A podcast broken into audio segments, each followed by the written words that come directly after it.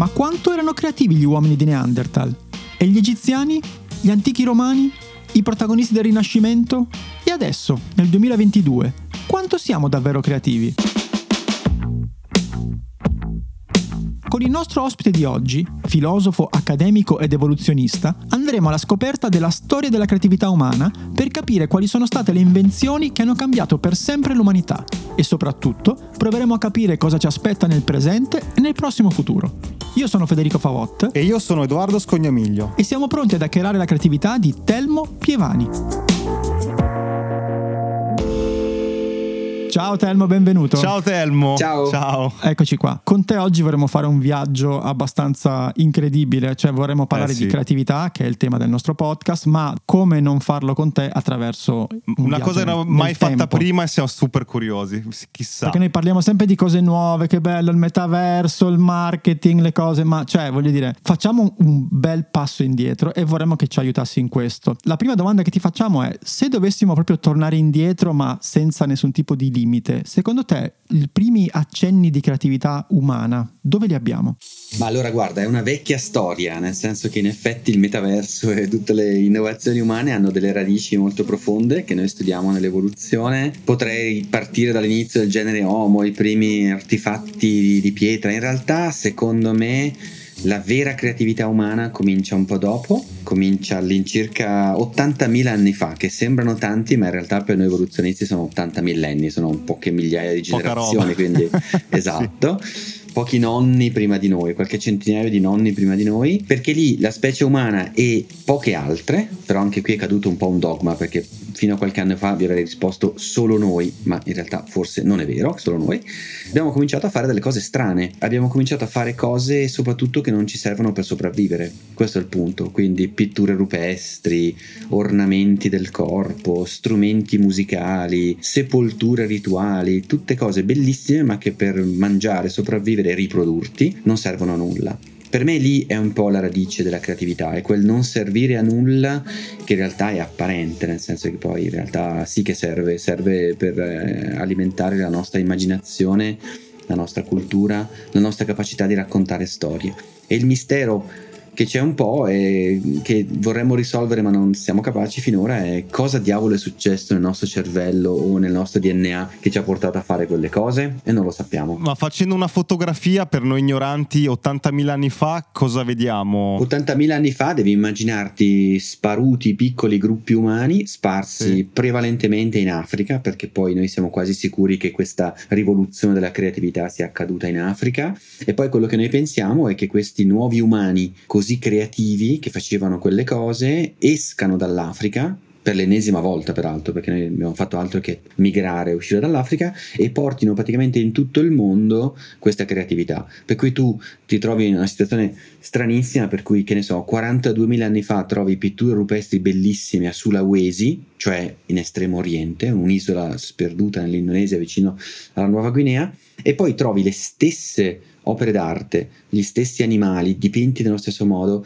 con quelle mani in Mm, negativo sì. che vogliono dire chiaramente questa cosa l'ho fatta io, sono io il creatore, eh, le trovi, non so, a Lascaux, a Chauvet, a Altamira, in Europa. Cioè, come diavolo è possibile che in due posti così lontani facessero la stessa cosa?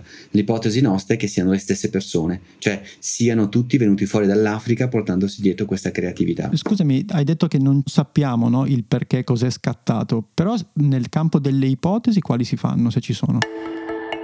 Allora, guarda, finora non abbiamo trovato indizi biologici. Uno, sai, potrebbe pensare, vabbè, c'è cresciuto il cervello. eh, Certo. No, assolutamente no. Il cervello è rimasto uguale a quello di prima, anzi si è rimpicciolito un pochino, quindi non è un problema di grandi cambiamenti biologici, anatomici. Eh, eravamo gli stessi prima e dopo. Per cui noi pensiamo che sia stato qualcosa di culturale, non di biologico. Cioè è cambiato il nostro modo di pensare, di guardare il mondo, di entrare in relazione con gli altri, simili e anche altre specie umane. Perché poi tutta questa cosa è successa, questo è meraviglioso, in cui in giro per il mondo c'erano molte altre specie umane, no? Noi eravamo da soli e alcune di quelle cose le facevano anche gli altri. C'eravamo noi, poi chi c'erano contemporaneamente? Allora, guarda, il quadro adesso è complessissimo. C'eravamo noi un po' in giro per il mondo. C'erano in Europa e in, in Asia centrale i Neanderthal famosi, i nostri cugini. Che non, non facevano ste cose? No, in realtà la novità è che le facevano anche loro. Io sono l'uomo della strada, me li immagino un po', po' più rozzi. il bruto. no? Sì, no. Neanderthal non era l'uomo delle caverne, assolutamente. Semplicemente, era una specie umana come noi, molto intelligente, avanzata, era diversa da noi, questo abbiamo imparato ormai, no? non era quasi come noi che ha sbagliato, era diverso da noi, l'evoluzione è diversità. E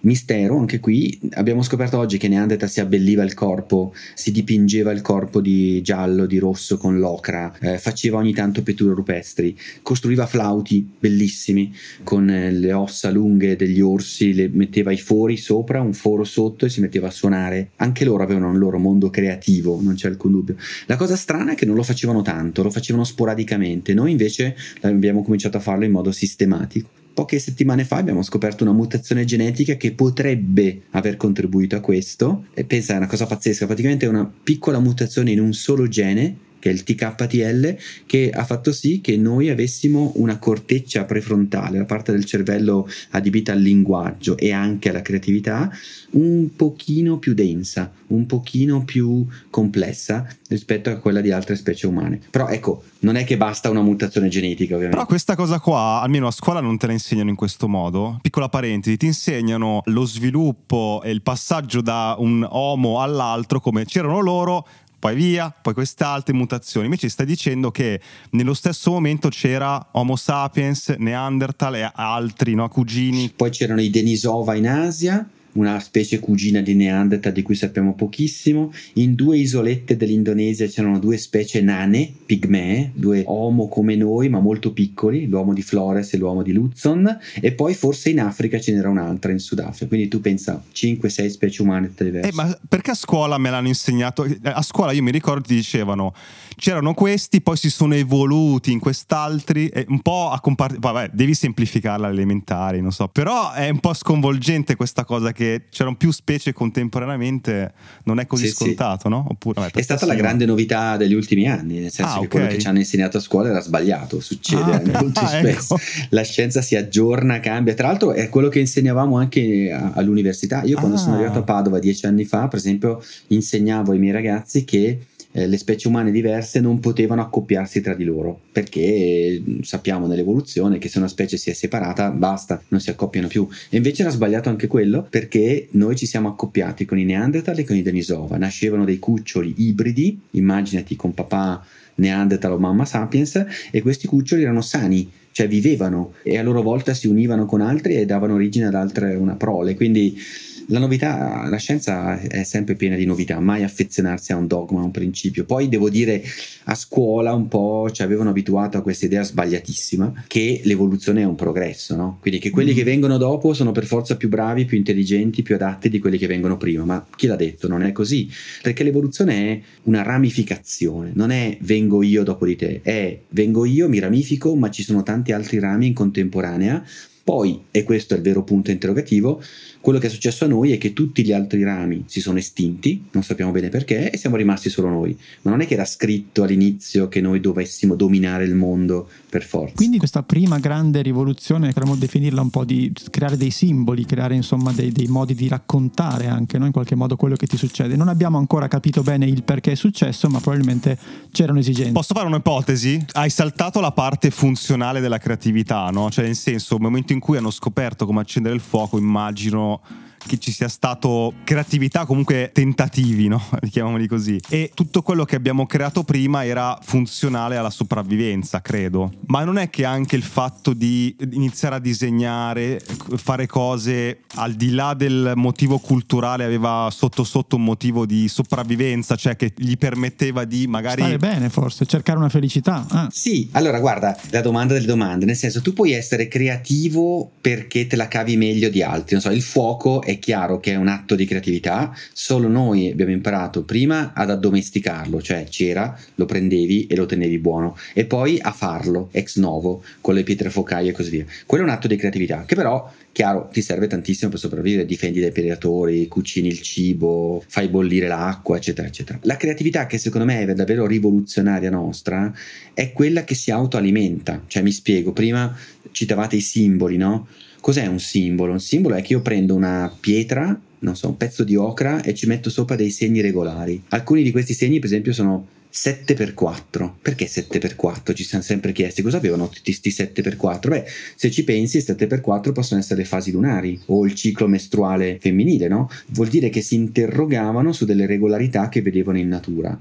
E poi simbolo chiama simbolo, questo è il punto, cioè diventa auto-amplificante, sì. E quindi da lì puoi cominciare a immaginare, puoi cominciare a combinare tra di loro dei simboli. Quella è la creatività umana che abbiamo soltanto noi è quella sintassi lì che è particolare e noi pensiamo che sia legata al linguaggio, perché hai bisogno di linguaggio per forza, e che poi a sua volta questa creatività ci sia stata comunque utile, non voglio dire che non sia utile. Ti faccio un esempio, se tu devi cacciare in gruppo una preda molto grande e pericolosa, che ne so, un rinoceronte lanoso, un mammut lanoso, una roba complicatissima da fare, perché lo devi colpire a distanza, devi lasciare che l'animale si dissangui, che si indebolisca, cioè è, un, è una roba che richiede un lavoro, bisogna essere in Squadra, 10-15. Certo. Allora, come fai a fare una roba del genere se tu la sera prima non hai parlato? Il briefing. No, proprio se non hai certo. raccontato una storia. Tu la sera prima ci vuole qualcuno che dica guardate domani mattina succede questo ci alziamo partiamo andiamo tu fai questo tu fai quell'altro poi lo colpisci e dopo lui si indebolisce dopo lo inseguiamo questo qua cos'è? è una storia è un racconto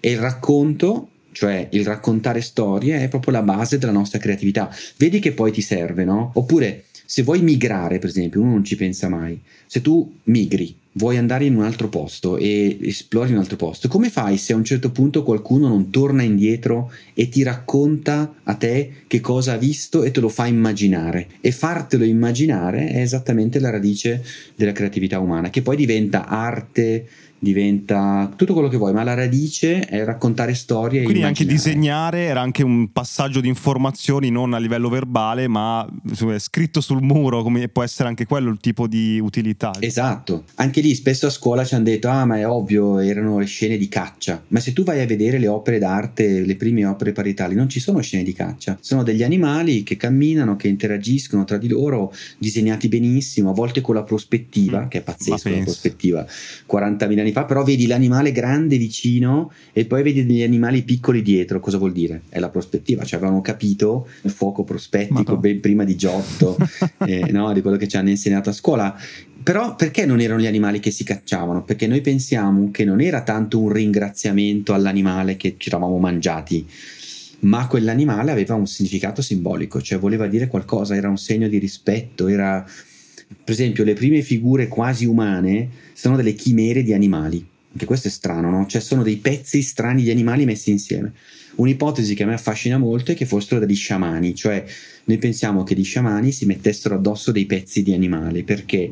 Perché erano i mediatori tra gli spiriti della natura ah, e l'uomo certo. e quindi e venivano rappresentati anche sulle pareti. E poi l'altra cosa strana che io trovo pazzesca, tutte queste opere non le facevano mai facili da raggiungere. Perché non facevano pitture rupestri su delle belle pareti che uno arrivava e le ammirava? No, per, per, vedere quelle opere devi sempre infilarti dentro un cunicolo, andare dentro in un ah, posto ah, buio, con la luce e poi dopo arrivi. Ma perché poi dopo arrivi, noi pensiamo? Perché c'era un percorso da fare se volevi arrivare a vedere quella cosa meravigliosa lì erano dei santuari, no? Noi pensiamo che fossero dei luoghi dove c'era un percorso di preparazione per arrivare a, vedere quella meraviglia.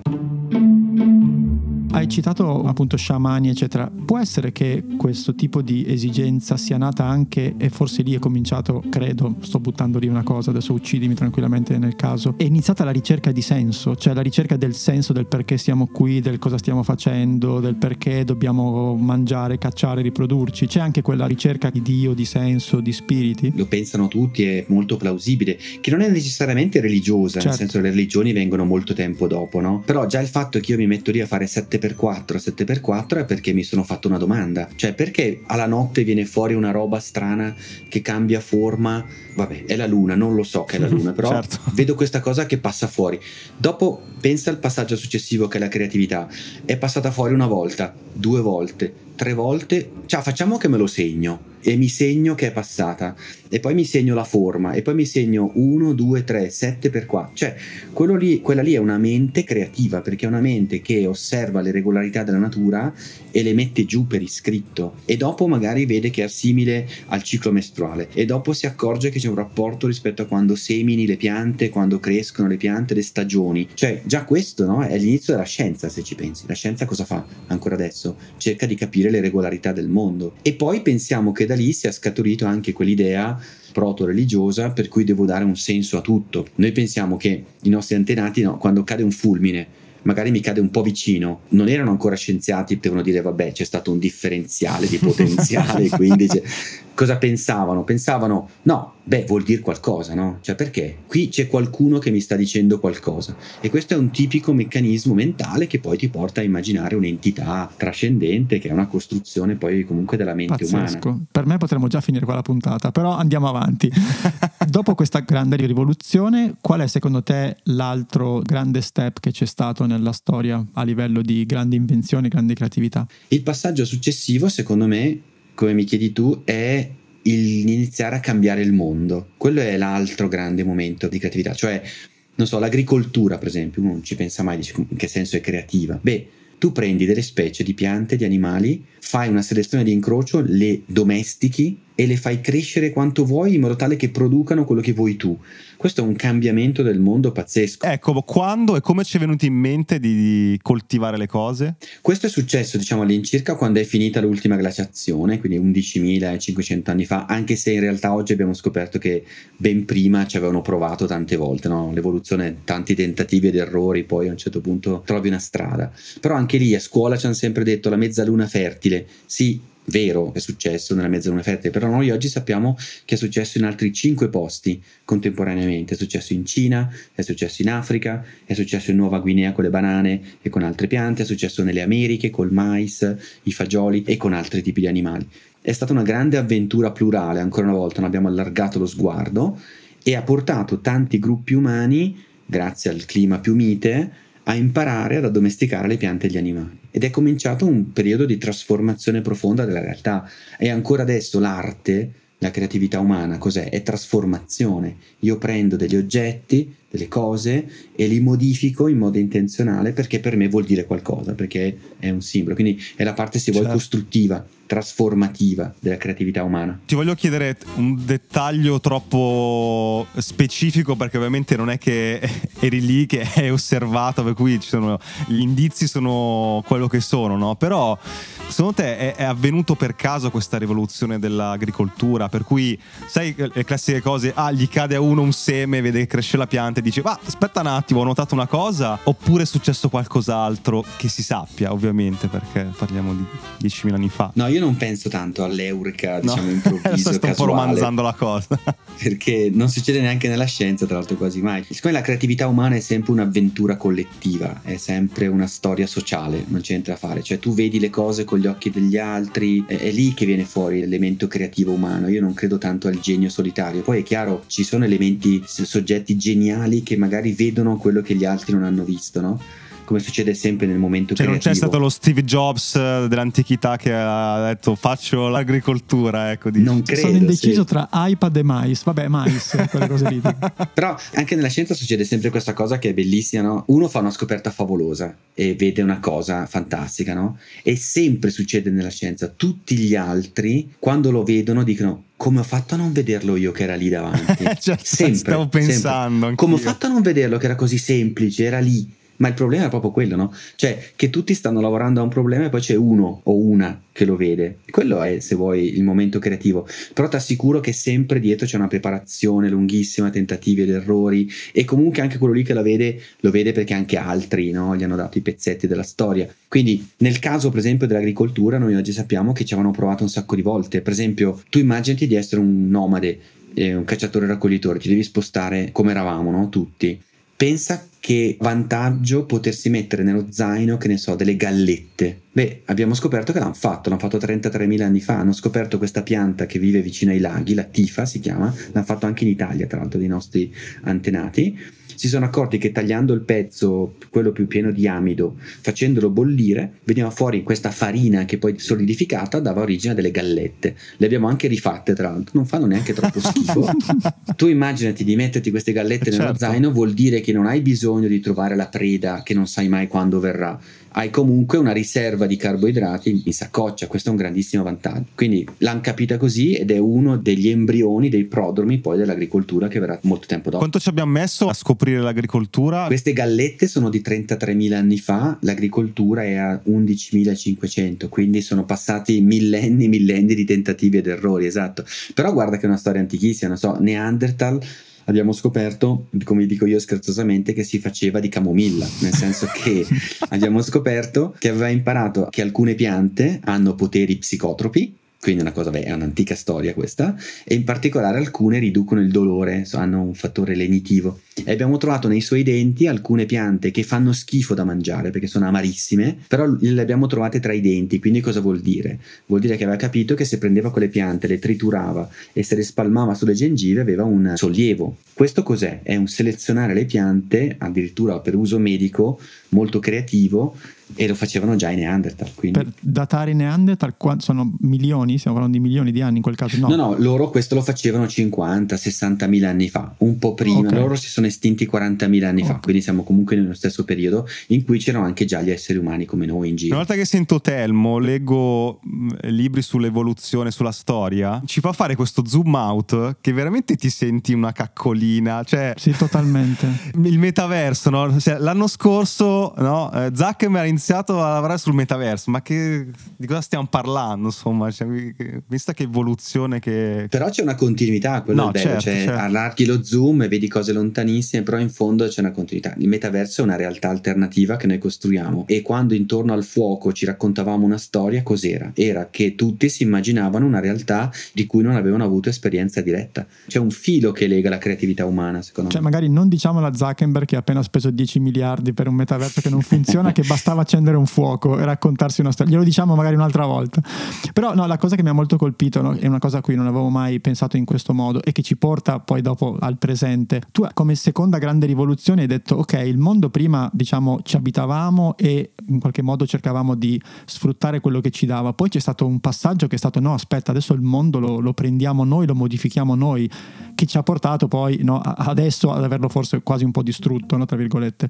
Per cui ecco, simbolismo, mettiamola così, agricoltura e da qui poi, secondo te, il grande passaggio creativo e di evoluzione qual è stato? Beh, lì è quello che dici tu, secondo me, cioè l'ambivalenza, come la chiamo sempre io. Cioè lì a un certo punto si è innescato un meccanismo che è impossibile dire se è buono o cattivo, perché come dici giustamente tu, noi abbiamo cambiato il mondo, lo abbiamo devastato anche, abbiamo ridotto la biodiversità, lo abbiamo plasmato praticamente e questo ha ovviamente avuto dei, un prezzo altissimo che tra l'altro adesso arriva al conto, nel senso che stiamo cominciando a pagarlo seriamente. Però non possiamo nemmeno rinnegare quello che è successo perché è da quel cambiare il mondo che derivano le cose più belle dell'umanità, l'arte, la creatività, no?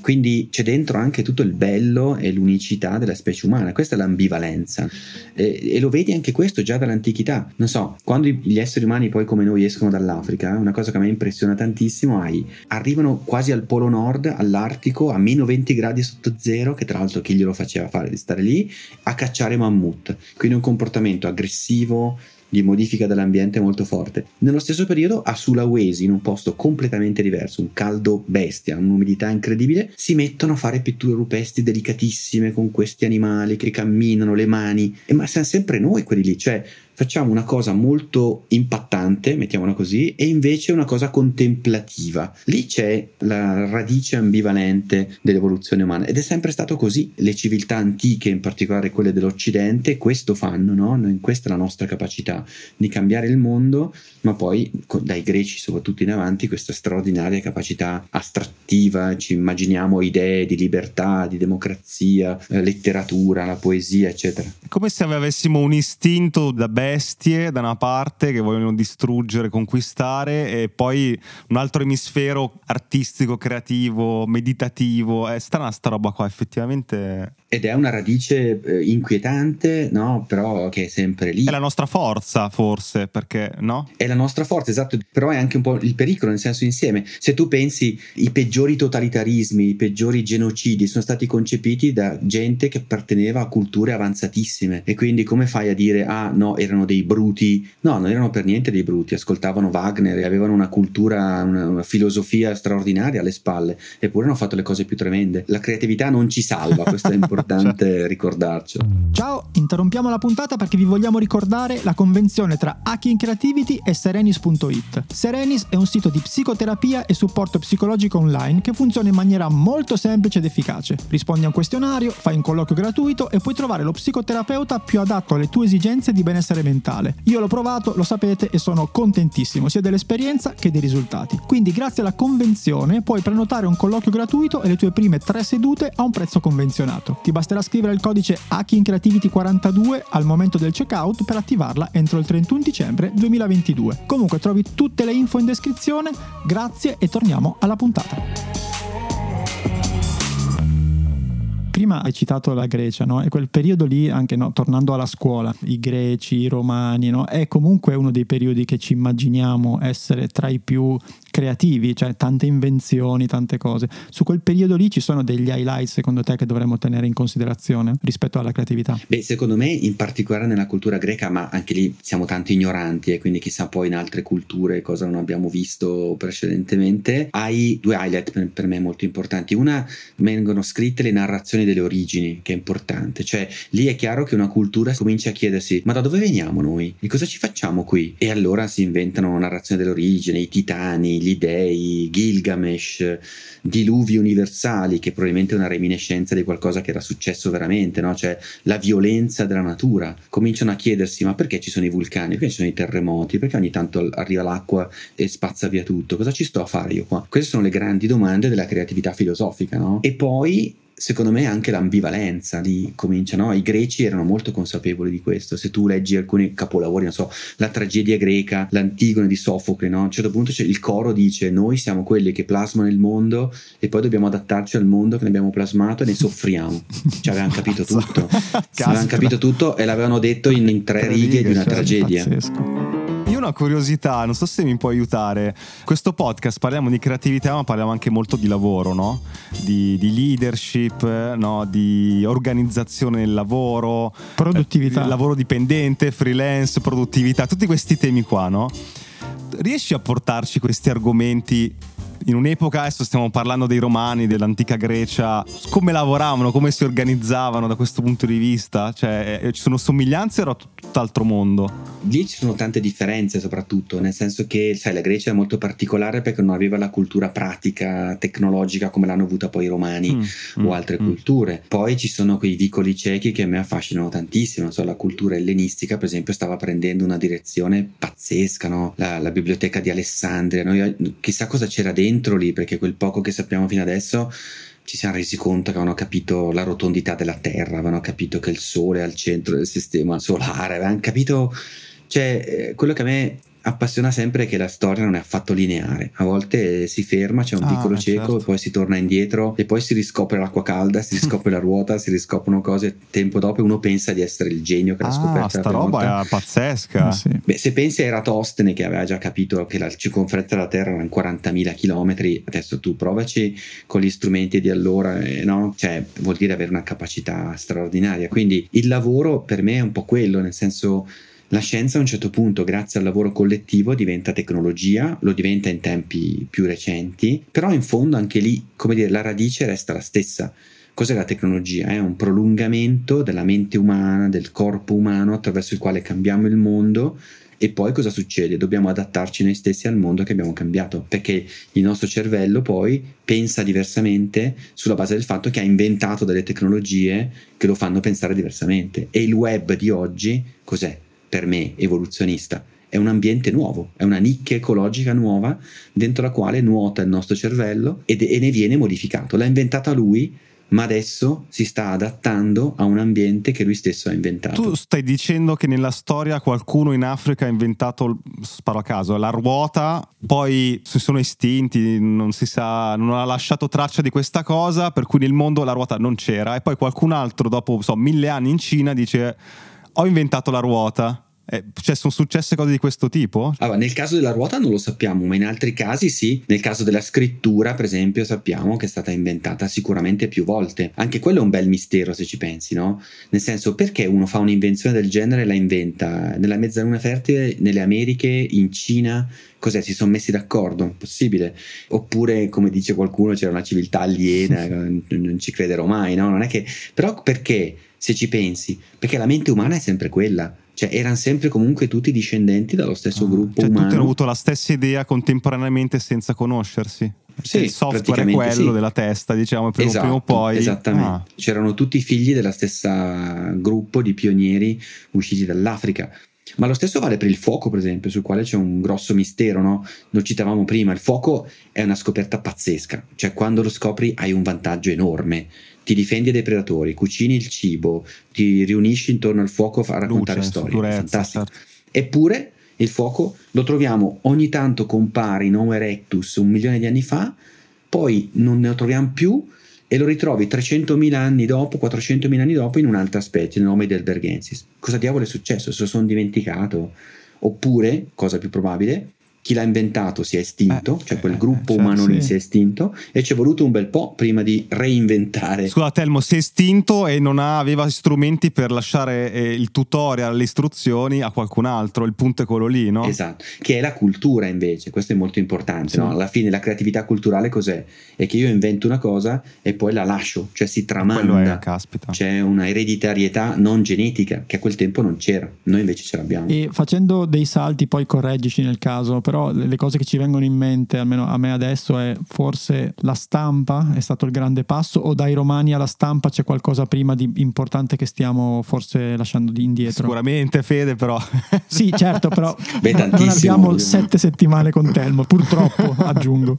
Sicuramente la stampa lo è, ma anche lì cosa sono? Sono dei caratteri mobili attraverso i quali io rendo riproducibile un mio testo, no? Mm. Si perde qualcosa anche lì, come sempre nel, nel, progresso della creatività umana, per me la copiatura dei manoscritti che era meravigliosa perché il manoscritto si conservava soltanto se l'amanuense lo copiava, ma copiandolo introduceva degli errori. Ah. Questi errori venivano poi tramandati ah, okay. e quindi è una specie di simulazione dell'evoluzione, funziona così, no? c'erano le mutazioni, sono degli errori di copiatura. Con la stampa cambia che tutto meraviglia. perché diventa invece riproducibile, guadagni qualcosa, perdi qualcosa e quello che guadagni Secondo me questo succede sempre con le grandi innovazioni tecnologiche, che sono serendipitose, cioè tu fai un'invenzione, ma non saprai mai quali sono tutti gli effetti mm. potenziali di quell'invenzione, eh sì. non saprai mai.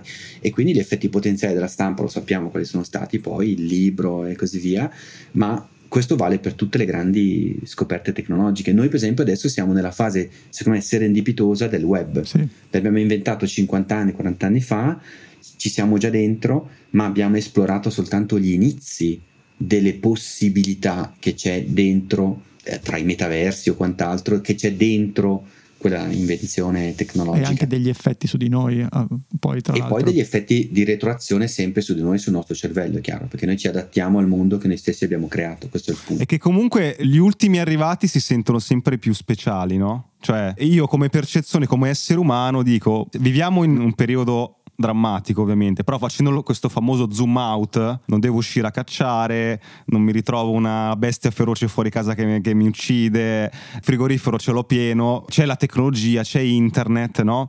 Quindi la domanda proprio tranchant è abbiamo la percezione di essere nel, nel momento migliore della storia Oppure no? Come la vedi? Si stava meglio quando si stava peggio? Eh, no?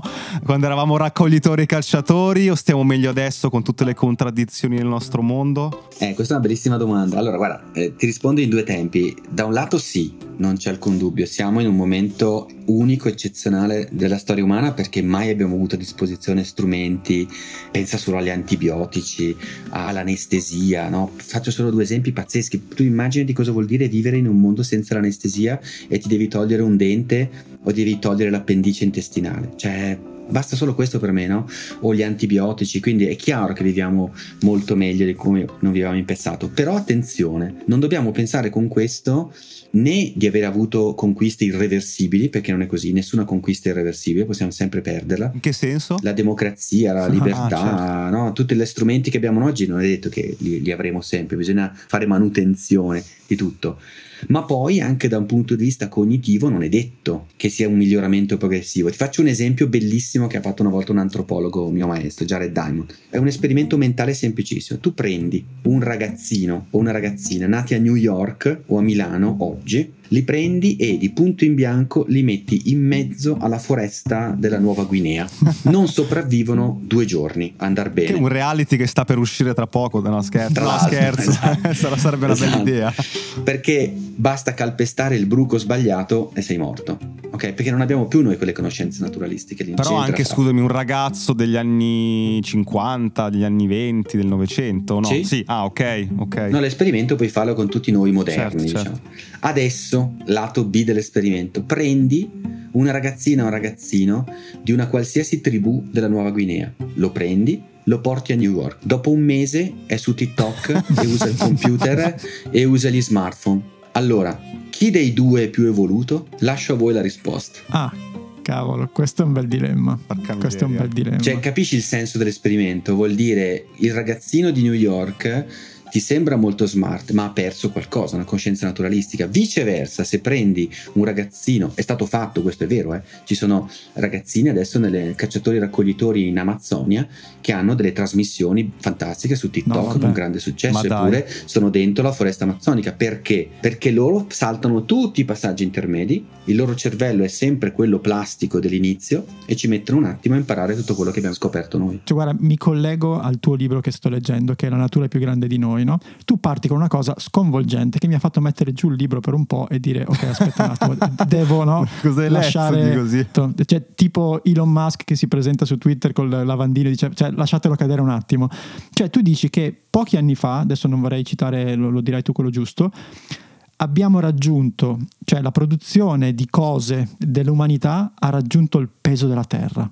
È corretto? Ha raggiunto il peso di tutti gli esseri viventi sulla Terra, esatto. Questo è un calcolo fantastico che è stato fatto due anni fa, è stato pubblicato su Nature. Nel 2020, l'anno pandemico, eh, per la prima volta nella storia del mondo, il frutto della creatività umana, possiamo dirlo così, cioè gli artefatti umani, cioè tutte le cose che noi siamo stati capaci di creare, le dighe, le città, eh, gli edifici, eh, i mezzi di trasporto, le strade, tutto, gli arredi, gli strumenti, i telefoni, tutto, metti insieme tutto, escluso gli scarti, quindi tutto ciò che noi abbiamo inventato e che usiamo normalmente, pesa 1,1 teratonnellate, che è una roba gigantesca, eh, 1100 miliardi di tonnellate, che è uguale, ha raggiunto prima volta il peso di tutte le piante, tutti gli animali e tutti i microrganismi ah, messi insieme, cioè la... tutti gli esseri viventi.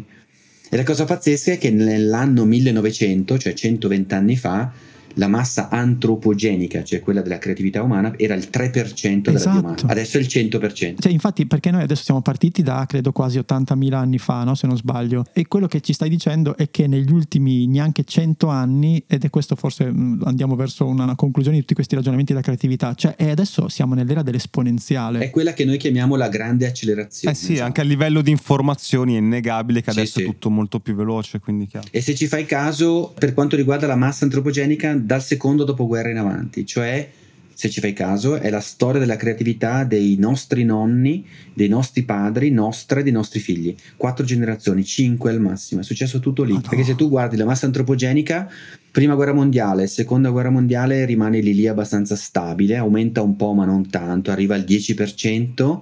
Dalla seconda dopoguerra in poi vedi la curva che sale da matti e se vai a guardarci dentro è cemento, sabbie, bitumi, asfalto, dopo arrivano le plastiche, poi tutto il resto. Quindi è una storia molto recente questa dell'esplosione, dell'accelerazione della creatività umana e soprattutto della produzione di artefatti con i quali abbiamo impregnato il mondo praticamente. Però la cosa che, che diciamo che mi ha fatto mettere giù per un attimo il tuo libro è stata la preoccupazione di dire ok, ma se la velocità, perché tu dici proprio questo nel libro, no? Cioè dal dopoguerra parliamo di neanche 80 anni probabilmente, no, molti meno, vabbè, sì, più o meno quelli con questa velocità che mi sembra, poi dicelo tu, destinata a, a continuare, cioè che tipo di futuro, ma prossimo, cioè 2030-2050, ci troviamo a, ad affrontare secondo te? Cioè quali sono i grandi temi di problematiche, ma anche forse di opportunità? Sì, la proiezione è spaventosa ovviamente, nel senso che se tu prendi questa linea di questa accelerazione e se dovesse continuare così, è chiaro che avresti in pochi decenni il raddoppio, cioè la massa antropogenica diventerebbe il doppio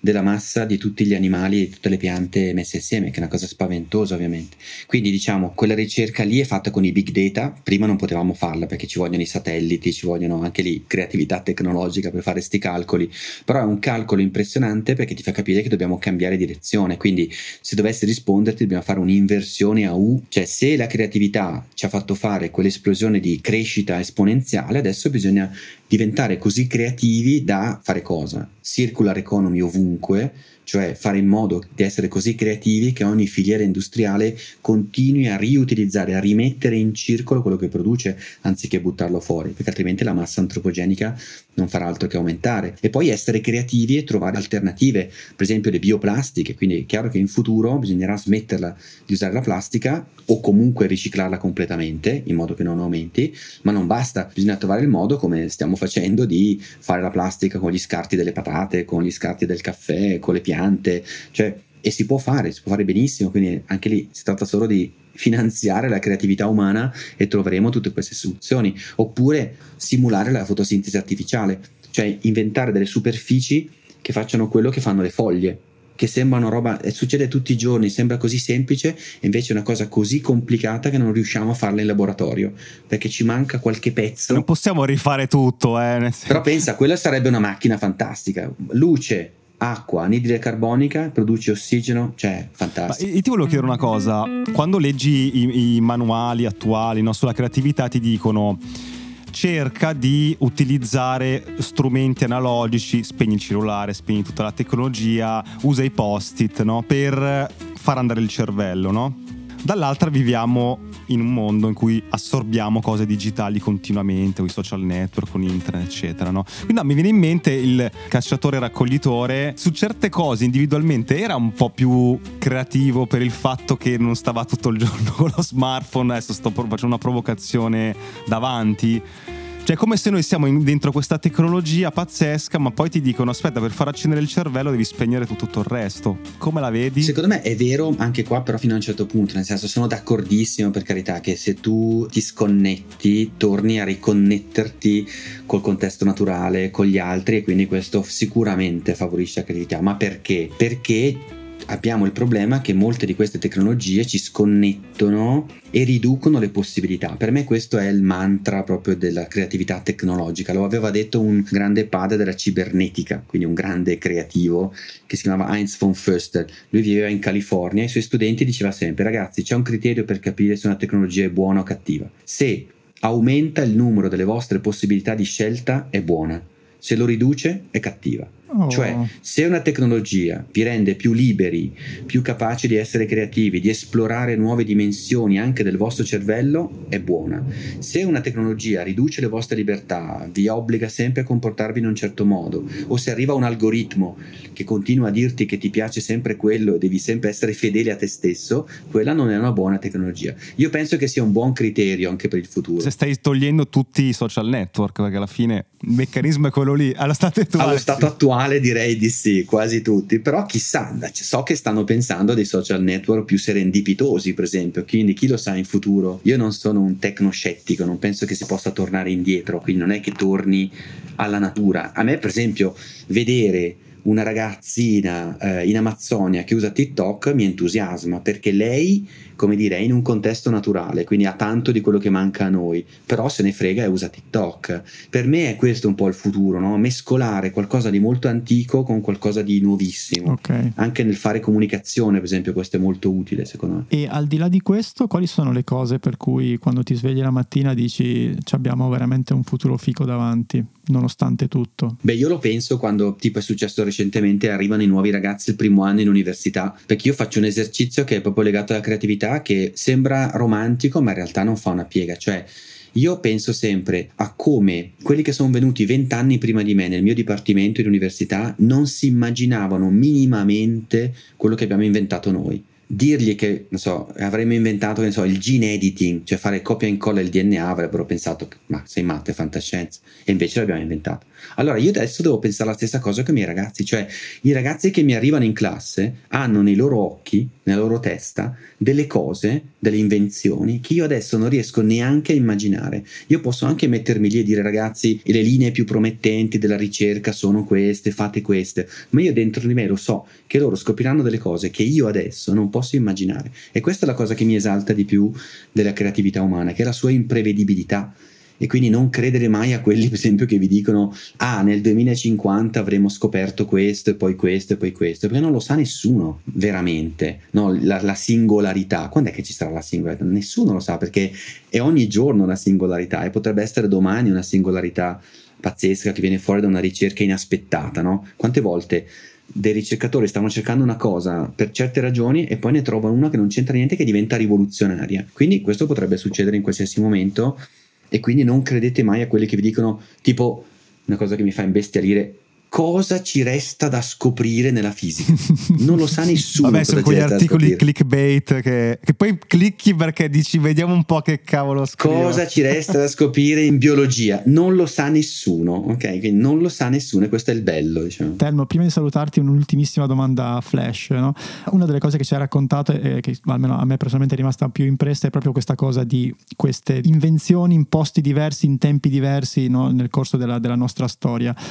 C'è qualcosa che voi studiosi state guardando in questo momento e che non è ancora di dominio pubblico, che secondo te una scoperta che può cambiare alcune direzioni, magari o anche alcune cose che sapevamo erano così, in realtà potrebbero essere in maniera diversa, se ti viene in mente. Sì, ce ne sono tante. Diciamo che è quella situazione in cui sappiamo di non sapere e quindi andando a guardarci dentro è probabile che verranno fuori cose. Uno è il DNA nel DNA noi sappiamo ancora pochissimo e quindi siamo veramente ignoranti, quindi andando a cercare lì io sono sicuro che verranno fuori scoperte di geni che fanno cose che non ci aspettiamo neanche, quindi anche possibilità di terapie, per esempio per malattie al momento incurabili e così via.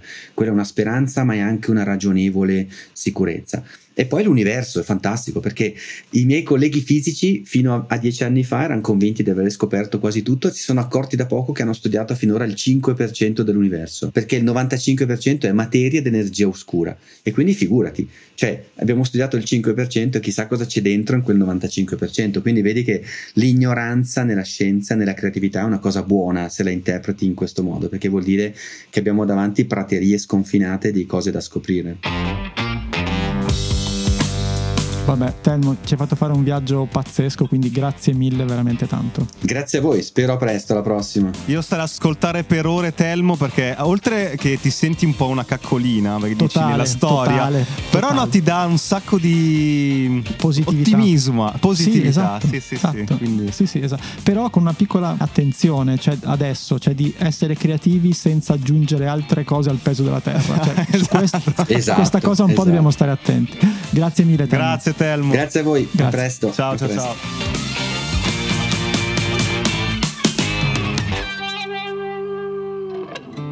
Ciao, prima di salutarvi vi vogliamo ricordare la convenzione tra Hacking Creativity e Serenis.it. Grazie alla convenzione puoi prenotare un colloquio gratuito e le tue prime tre sedute a un prezzo convenzionato. Ti basterà scrivere il codice Hacking Creativity 42 al momento del checkout per attivarla entro il 31 dicembre 2022. Comunque, come sempre, tutte le info le trovi nella descrizione. Va bene, a presto, ciao!